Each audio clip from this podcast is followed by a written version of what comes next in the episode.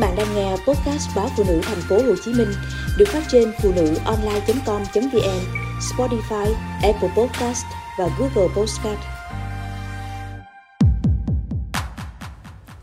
Trẻ thông minh quá, khó hòa nhập, dễ bị trầm cảm, rối loạn lo âu. Đa số phụ huynh chỉ đưa con đi khám tâm lý khi thấy trẻ chậm phát triển. Còn với trẻ quá thông minh, cha mẹ thường rất chủ quan. Phụ huynh không hiểu rằng trẻ quá thông minh càng cần được quan tâm sát sao.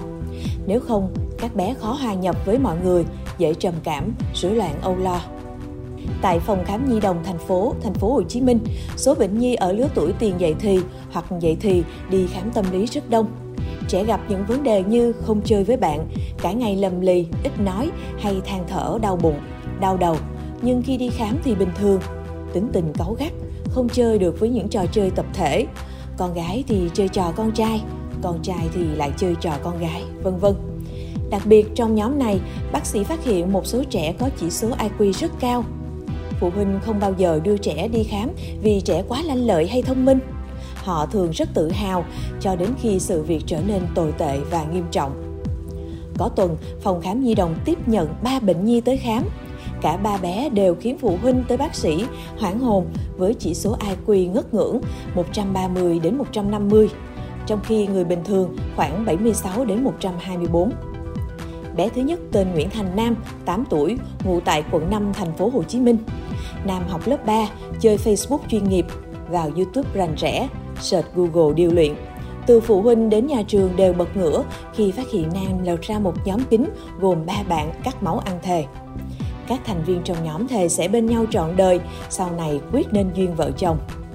Kinh hãi hơn từ tư tưởng phát triển nhóm để phủ rộng mạng lưới trên toàn cầu.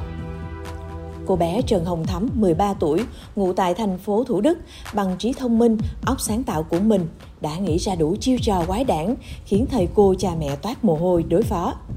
Thắm được chẩn đoán bị chứng rối loạn đau cơ thể do yếu tố tâm lý. Bé hay phán xét thầy cô về cách ăn nói, ăn mặc, ăn uống không chuẩn. Mỗi lần tức tối thầy cô, Thắm lại bị đau bụng, đau đầu, Đi khám, bác sĩ cho chụp chiếu nhưng không phát hiện bất thường, chỉ cho Thắm uống thuốc giảm đau. Nhớ lại phút giây trò chuyện cùng bé, bác sĩ thật sự ái ngại vì cô bé nói không uống thuốc đâu, chỉ giả vờ đau thôi. Thuốc giảm đau được bé gom lại, giấu trong cặp.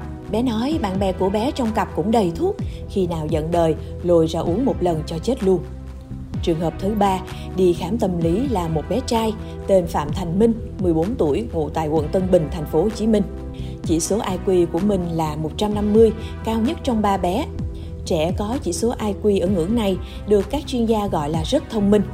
Bé đi khám vì quá kiêu ngạo, thường miệt thị, coi thường người khác. Bé tâm sự với bác sĩ.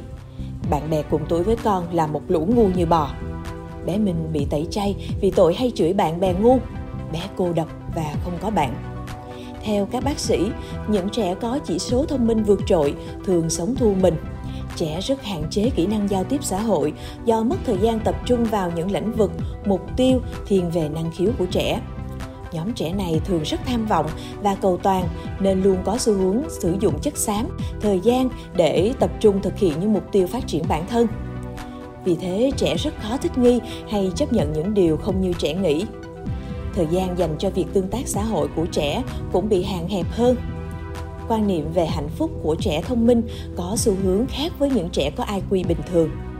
Trẻ rất bận rộn với những kế hoạch, mục tiêu mà trẻ đã đề ra, nên cho rằng những cuộc vui chơi, hẹn hò với bạn là xa xỉ và vô bổ. Trẻ thông minh thường có khả năng phát hiện ra cái sai, chưa chuẩn của người khác và không thể kiềm chế được nếu không nói ra điều đó. Vì vậy, trẻ có thói quen sửa lưng mọi người, thế nên chúng luôn cô độc. Trẻ quá thông minh sẽ gặp rất nhiều khó khăn trong việc điều chỉnh các mối quan hệ xã hội cho phù hợp. Vì vậy, trẻ sẽ không nhận được tình yêu thương từ mọi người. Cha mẹ nên dạy cho con học cách yêu thương.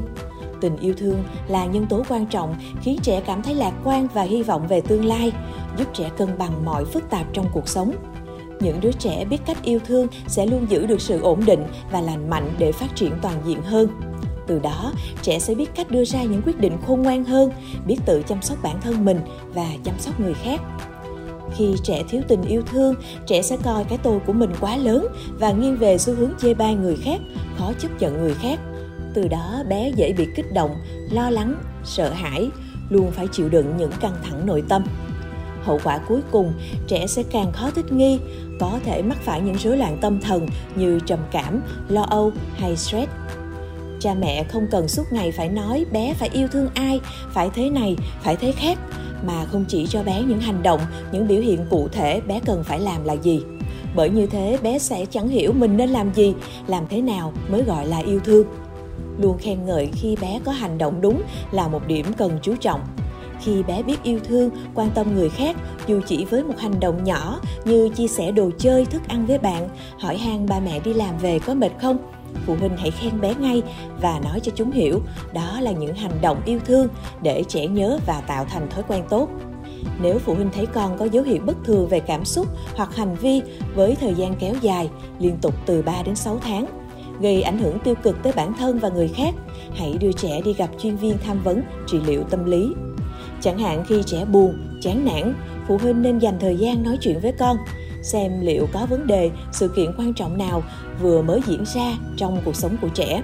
Ví dụ như bản thân của trẻ nghỉ học, trẻ phải chuyển trường, trẻ bị điểm kém, bị thầy cô mắng nặng lời vân vân. Nhưng hãy cẩn thận, có khi chính sự hoảng sợ của cha mẹ lại đẩy con vào vòng lẫn quẩn, chứa bệnh nên sinh ra bệnh.